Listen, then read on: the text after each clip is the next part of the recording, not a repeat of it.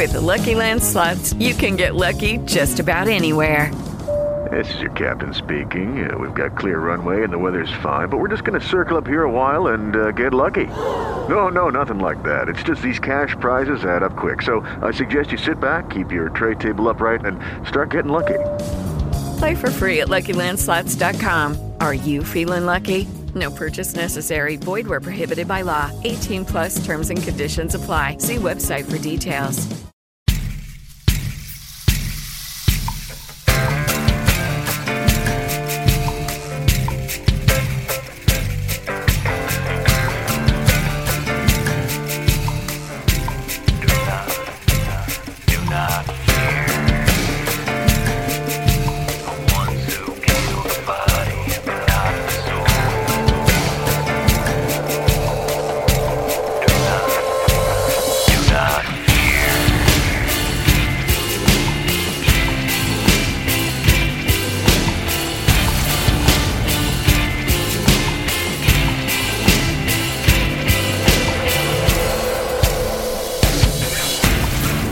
The last two weeks, we have presented to you the prosecution's case against Sandy Melgar.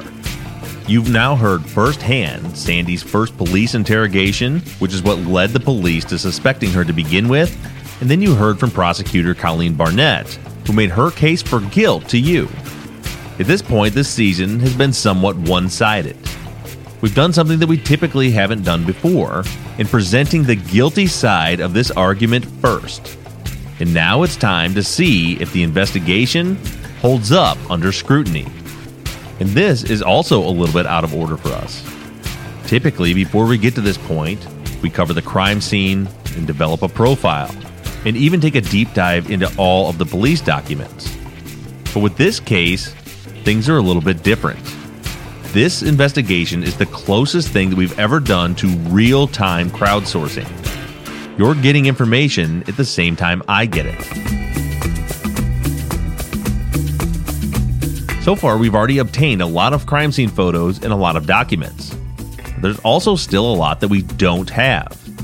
By the time you hear this episode, hopefully, Mike and I will have been to the district attorney's office in Houston to get copies of the rest of the police and the prosecutor's file.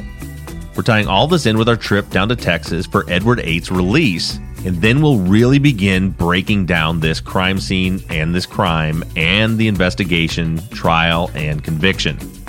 But since we don't have all of those documents and photos yet, we're going to take a little bit of a different route this week.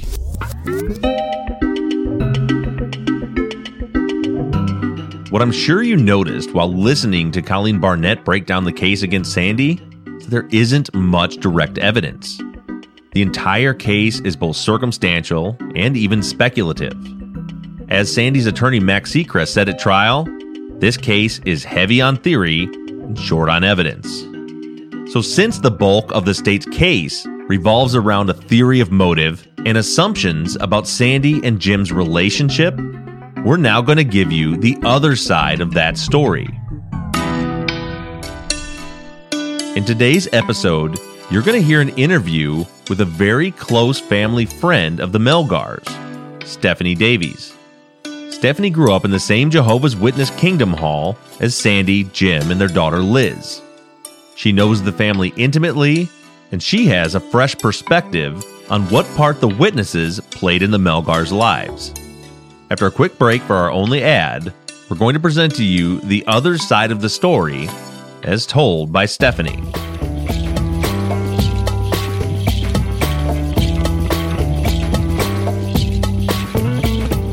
Today's episode is sponsored by Stamps.com. These days, you can get practically everything on demand, just like our podcast. You listen whenever you want to, when it's convenient for you. So, why are you still taking trips to the post office to mail letters and packages when you can get postage on demand with Stamps.com? If you haven't tried Stamps.com yet, you need to give them a shot because it really is a game changer. At the beginning of every month, Mike and I ship out all of our t shirts and hats to our Patreon subscribers, and that process could eat up an entire day. But because of Stamps.com, we're able to go through the entire process in a fraction of the time, and we never have to leave the office. We do it all right here from our computer and printer. We set the box outside for the mail carrier to pick it up, and we're done and we're back in business. No trips across town, no waiting in line, and we don't even have to do our work when the post office is open. With stamps.com, you can access all of the amazing services of the post office right from your desk 24 7 when it's convenient for you. Buy and print official U.S. postage for any letter, any package using your own computer and printer. Then the mail carrier picks it up, and that's it. Just click, print, mail, and you're done. It couldn't be easier. Stamps.com is a product that we use here in the NBI studios almost every single day. And I don't know how we would even operate without it anymore. And right now, use Truth for this special offer, which includes up to $55 in free postage, a digital scale, and a four week trial. So don't wait. Go to stamps.com before you do anything else. Click on the radio microphone at the top of the homepage and type in truth. That's stamps.com. Enter truth.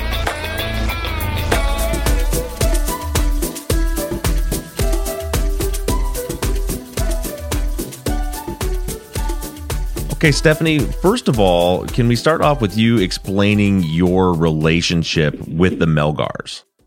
I was raised as a Jehovah's Witness as well. So um, our families went to the same congregation, and um, Liz, the you know their daughter was. I, I want to say I don't even know how much younger she is than me, maybe ten years, but she was closer to my sister in age. Um, so she would come over all the ho- to the, our house all the time, and um, actually when Sandy was first diagnosed with lupus, I think that she ended up going to Greece or something for some special treatment and we babysat Liz while they were gone for you know however long that they were gone. So you know our, our parents were good friends, and we were at their house all the time when I was growing up, and you know And that relationship continued on into adulthood, right? Or at least after this incident, you guys kind of reconnected? yeah yeah when we reconnected actually on Reddit because there are you know groups for ex Jehovah's Witnesses, and so it's the kind of thing that most people aren't really able to understand unless they've been through it.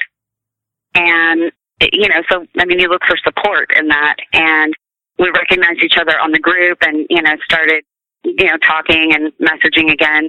But I'd always kind of had some sort of contact with Sandy more so than Liz actually over the years because there was a lady that was um, one of Sandy's best friends and she had, uh, she had also kind of been like a almost like a second mother to me growing up.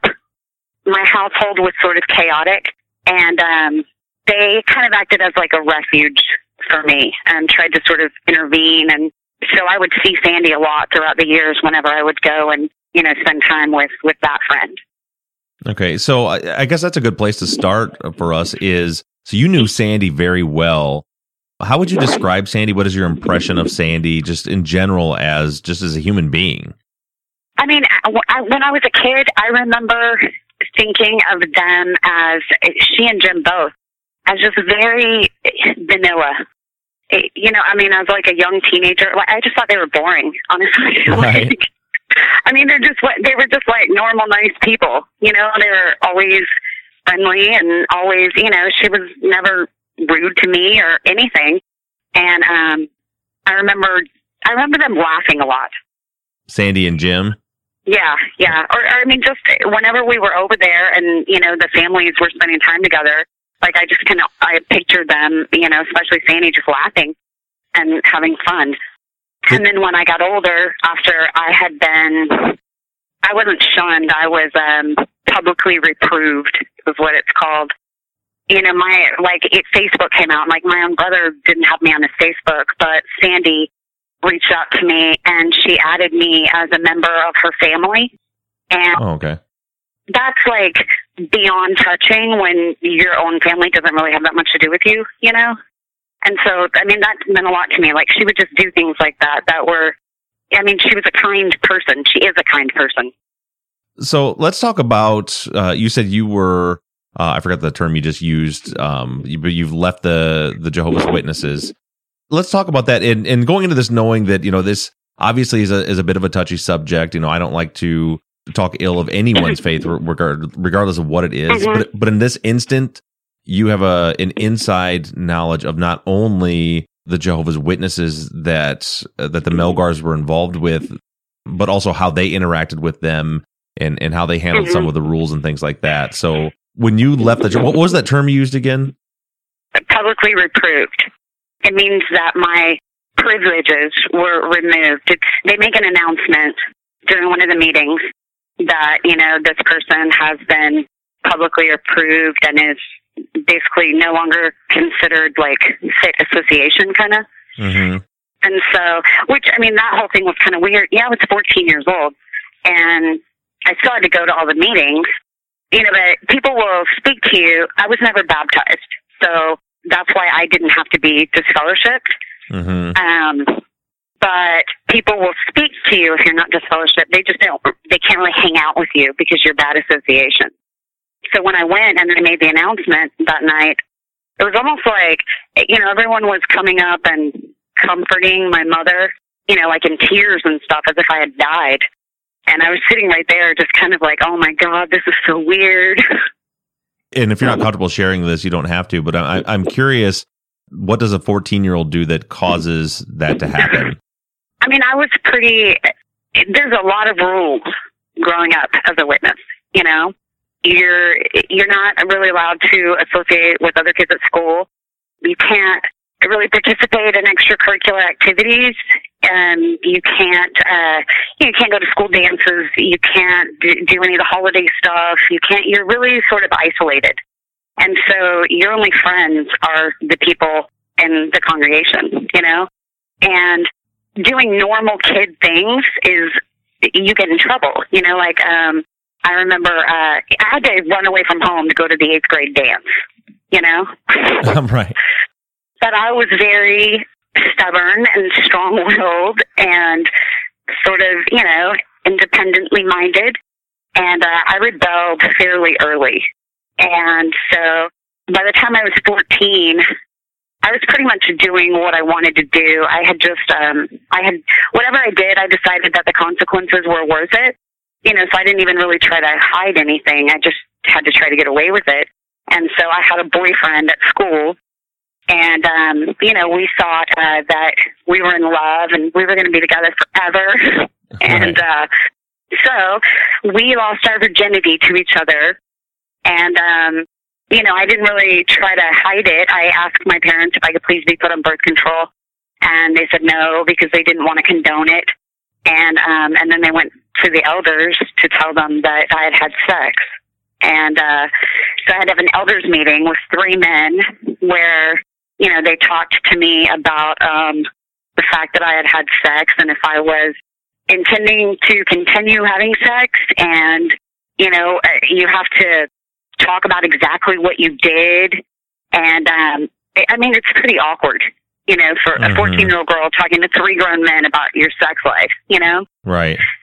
And since I wasn't exactly sorry or, you know, promising that I wasn't going to keep doing it, then, you know, they had to they had to do what they had to do. Okay. And that was, from the way you're describing it, was a very big deal in the church. Like I said, people were consoling your mother because this happened to her Mhm. daughter. Yeah. I want to be respectful and use the proper terminology. And I was told that you don't call it a church, so, right. so to the speak. Kingdom Hall. Right. So was Mhm. was it was this all the same Kingdom Hall that the Melgars went to? Yeah. Okay. And so so they were there for that. And then so how did your family react to that? I mean, my family. I mean, to this day, I they moved away. They moved out of state when I was seventeen, and um, I stayed here.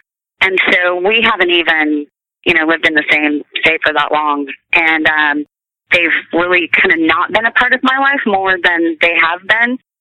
You know, they we talk every so often, but it's not. You know, we don't spend a lot of time together. I mean, my I have two kids that you know are 16 and 18, and I think they've met my brother maybe twice, three times. Okay. Um, met my mom, you know, maybe five, six times ever. So it's just uh, they've just kind of not really.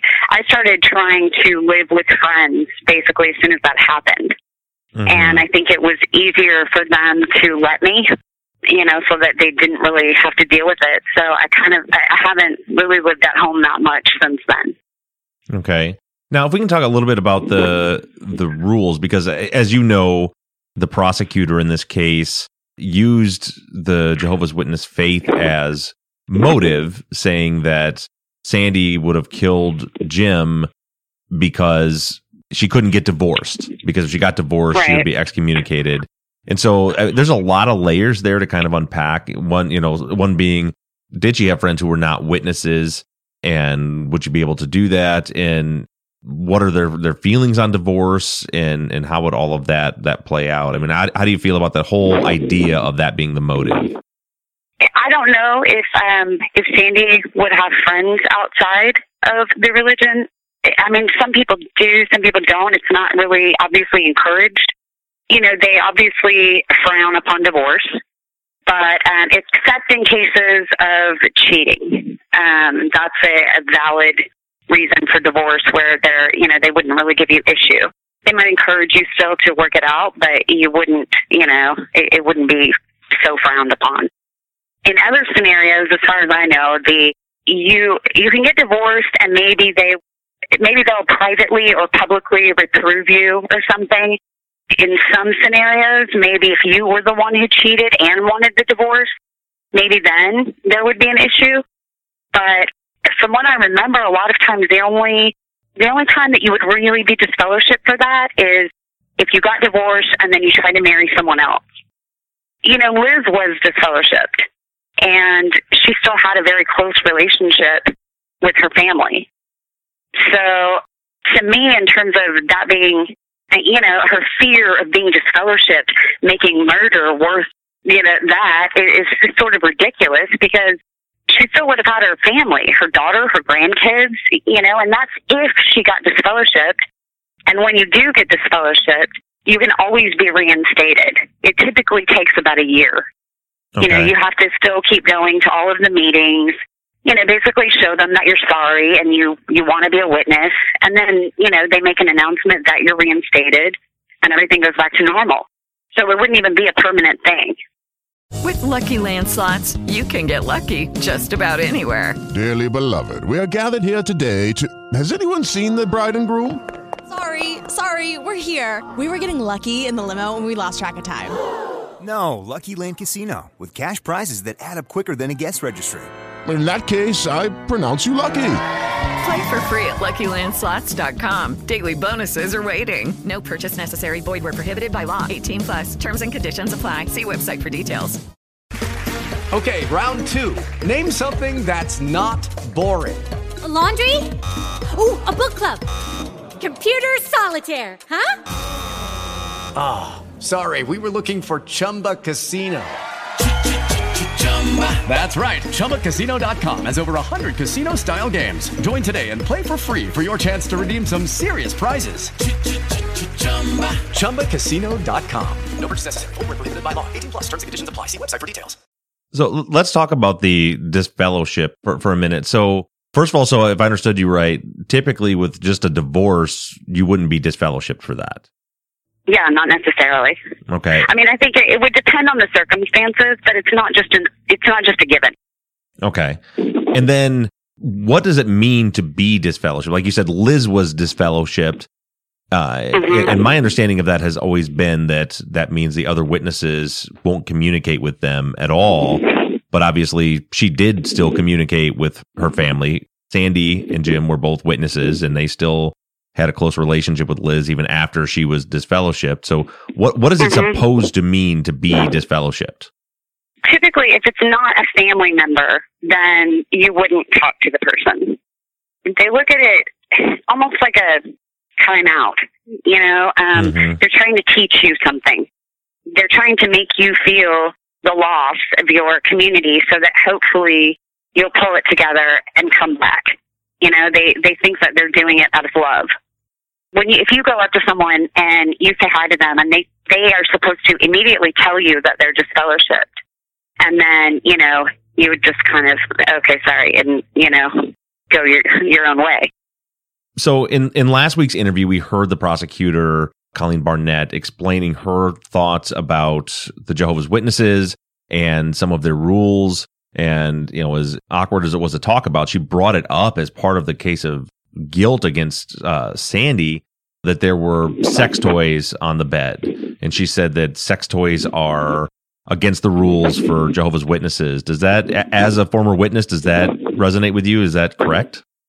I mean, I don't really remember hearing that, honestly. You know, it, as far as I remember, if you're when you're married, it's there's there's not that much direction given as far as your sex life. Right. And that's the case with most, at least that I'm familiar with, Christian religion, religions, different denominations or faiths that, you know, what mm-hmm. happens between a man and a wife in their bedroom is kind of between them. Right. And there are a lot of things in the Jehovah's Witness religion that they consider to be conscience matters. Like they'll sort of, you know, offer you things to think about. You know, so that's where the the difference in personality comes in because some people hear that, oh, that's a conscience matter. And for them, you know, the, the more rule following types, you know, they're going to take it to the extreme of, you know, okay, well, you know, my conscience won't let me do that. But then you have others that are like, okay, well, I don't really feel like that's a big deal. So, you know, I don't feel the need to stop that or not do that. Right. And one of the things that I wonder if it falls into that category, you know, the the prosecution made the the point about, you know, she can't get divorced and and it's funny what you said based on my um I used to study the Christian theology quite a bit years ago that the divorce is not necessarily the sin, it's the remarriage. So Right. so that didn't make sense because you know in God's eyes according to them all you're still married to that other person, but you you can't Right, exactly. Yeah.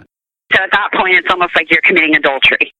Right, because you know it was you know the the, the basis is uh, the biblical verses saying that you know what God has joined together, no man can put a no man can tear apart. So they're basically not acknowledging the divorce. So I, I thought that was strange that she would be disfellowship for getting divorced. But one thing that I was wondering about was while she's making this this argument about uh, the- a potential divorce as a motive, they both Sandy and Jim, who was an elder, were drinking alcohol, and I don't know what the. I have some friends years ago that were that were Jehovah's Witnesses, and I remember them saying they they don't drink at all, and I don't know if that was a, a matter of conscience or is that a, a rule with the witnesses. No, I think that probably falls on the conscience matter spectrum. That's definitely not a rule.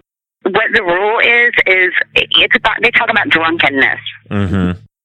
So you're not supposed to be going out and getting trash or whatever. But it's you know, as far as my experiences have been, it's not a big deal to go have a drink. They don't really hang out like in bars and stuff like that. But you know, if they go out to dinner or something, I I've never seen in my experience, I haven't seen any of them have an issue with having a drink. Okay, that makes sense. And, and so, as far as the being rule followers, with your experience that you've had with Jim and with Sandy, that you mentioned that you know when when your family wasn't speaking to you, that that Sandy still would keep in touch with you.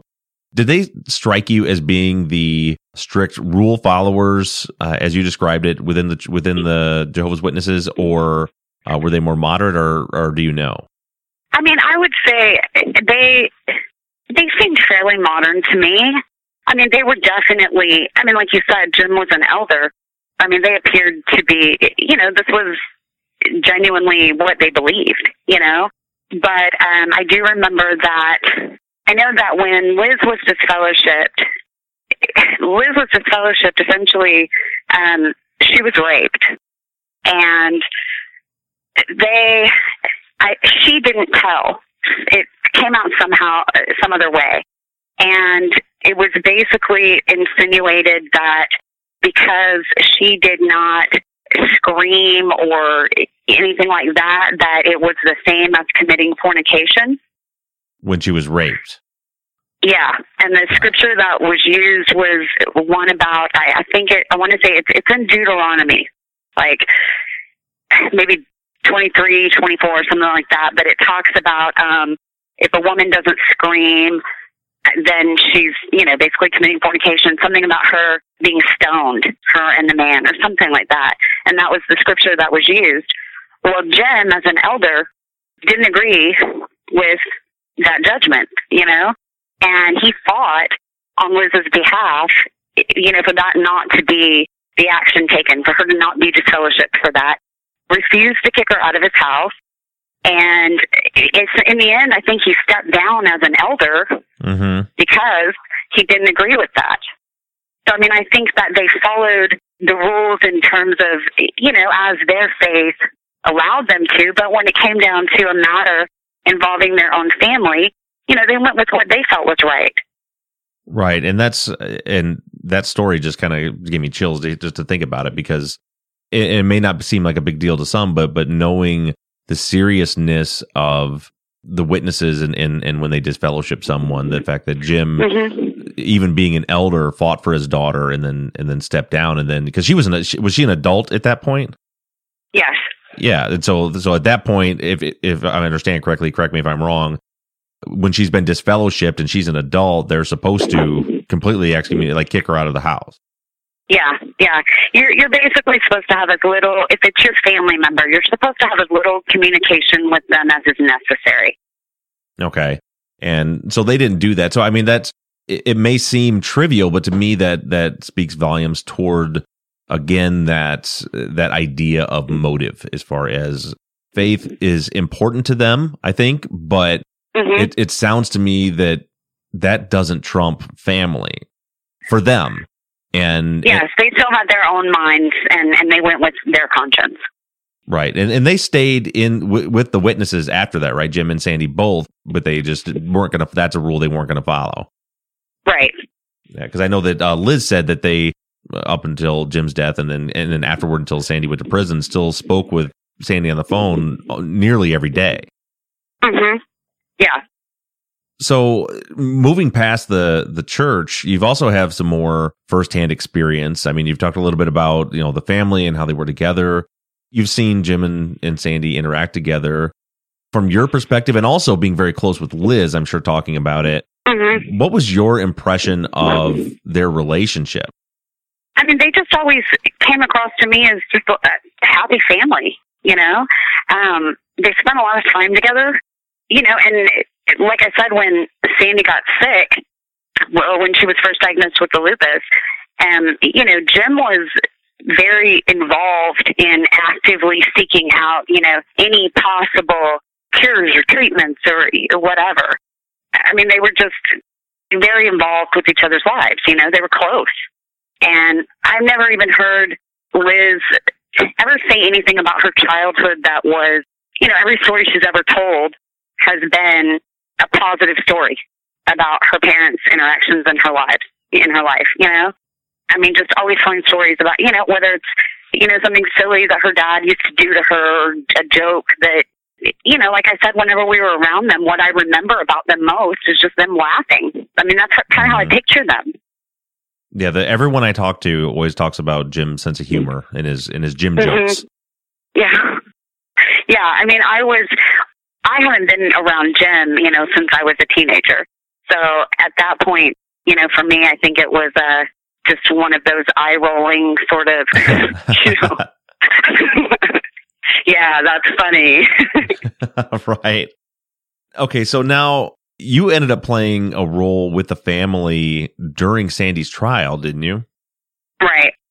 You know, after Sandy had sent me that, you know, the request on Facebook to be listed as a member of her family, I was just really touched by that. And so I almost felt a, a sort of loyalty towards her, you know? Mm-hmm. Um, just that, I mean, she had been kind to me. She'd always been kind to me when a lot of people just really didn't bother speaking to me anymore. Mm-hmm. And so Liz had posted on Facebook, you know, she was coming into town. She was needing help with her kids while they were, you know, having the um the jury selection and then the trial.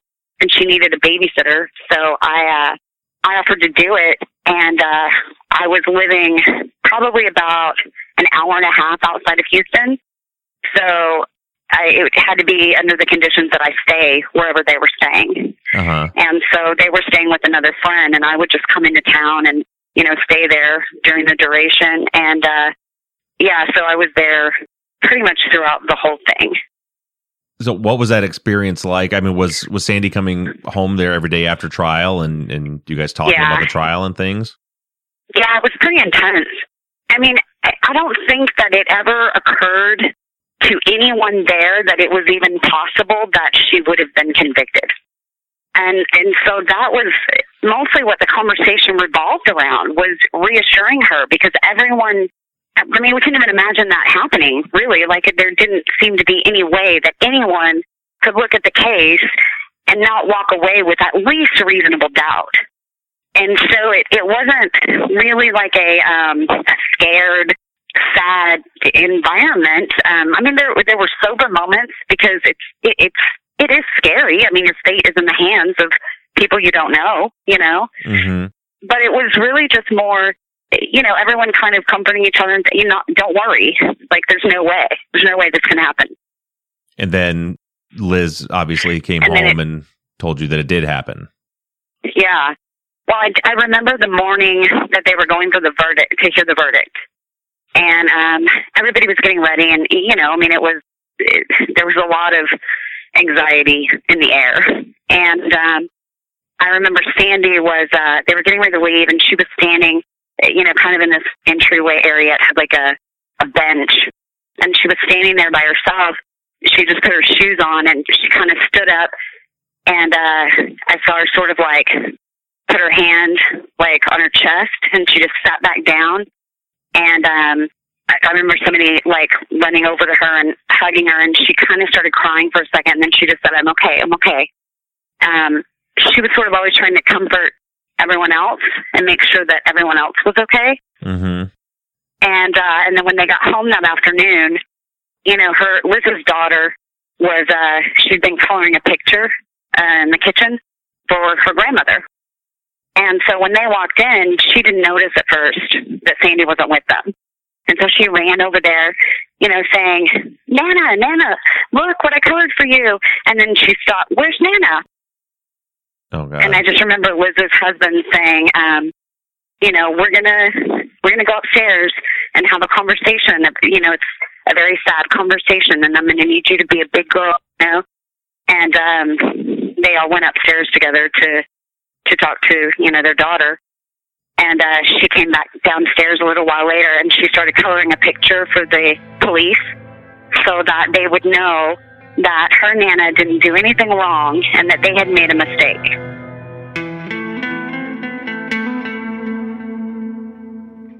With the Lucky Land slots, you can get lucky just about anywhere.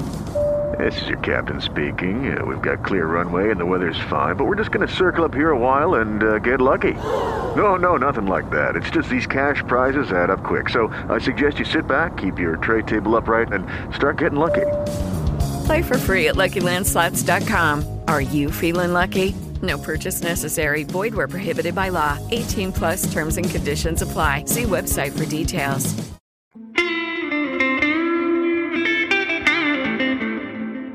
I have one more question for you. Is Sandy Melgar a killer? No, there's no way. I mean, I'm a pretty, I'm a pretty skeptical person in general, and you know, I- like I'm not emotionally tied to this in such a way that I, I need her to be innocent or guilty. You know what I mean? Mm-hmm. It's just, uh, I mean, it, it wouldn't really impact my life other than, you know, but just knowing her and having been around them at all, I mean, I can't imagine anybody would say that that was even a possibility with her, with them. I mean, between her and Jim, I mean, there's just nothing to suggest it, nothing.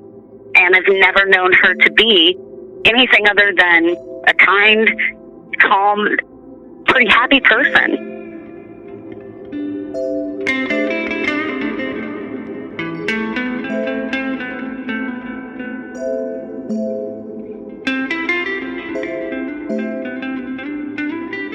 Stephanie is not an exception to the rule. She is the rule. No one, not us, not the prosecution, and not the police, were ever able to find anyone that would say anything other than the fact that Jim and Sandy were both kind, loving, and patient people. They had a great relationship and they honored each other. Not a single character witness has ever come forward and said that they can even fathom Sandy killing anyone, much less her husband. To the people who are close to the Melgars, the idea of Sandy being Jim's killer is absolutely preposterous. But at this point, the case for Sandy's innocence is not much different than the case for her guilt circumstantial and speculative.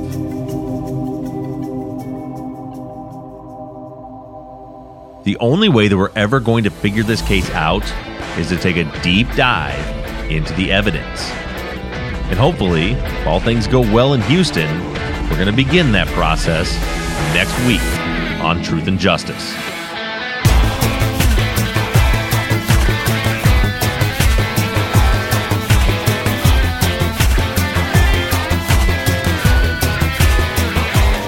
Truth and Justice is a production of NBI Studios. Michael Bussing is your executive producer, and Shane Yoder is our sound engineer. All music for the show was created, composed, and scored by PutThemInASong.com, who also mixed and mastered this episode. And Shane Yoder of PutThemInASong.com also created our Season 6 logo. Thank you to Katie Ross of CreatedInTandem.com for designing, creating, managing, and maintaining our website, truthandjusticepod.com. And as always, thank you to all of you for all of your engagement and support. If you like the show and you'd like to support us, you can do so in a number of ways. To financially support the show, you can go to patreon.com slash truth and justice. On the Patreon page, you can pledge as little as $1 a month, and we also have reward levels on the Patreon page that include access to the behind the scenes videos of the taping of our Friday follow up episodes, Truth and Justice Army t shirts, Truth and Justice hats, and even the opportunity to co host one of our Friday follow up episodes. You can also help us out by going to iTunes and leaving us a five star rating and review. And lastly, you can always support us by supporting the companies that sponsor this program. But the most important thing that you can do is engage in the investigations. You can keep in touch with us through our email at theories at truthandjusticepod.com. You can like our Facebook page or join in on the conversation in the Truth and Justice Podcast fans page. For all of you tweeters, you can follow along on Twitter at Truth Justice Pod. Don't forget that we always have our 24 7 voicemail line open for questions, comments, or tips on the case. That phone number is 269 224 2833. However, you do it, stay engaged, stay in touch. But as for now, I'm signing off. I'm Bob Ruff, and this has been Truth and Justice.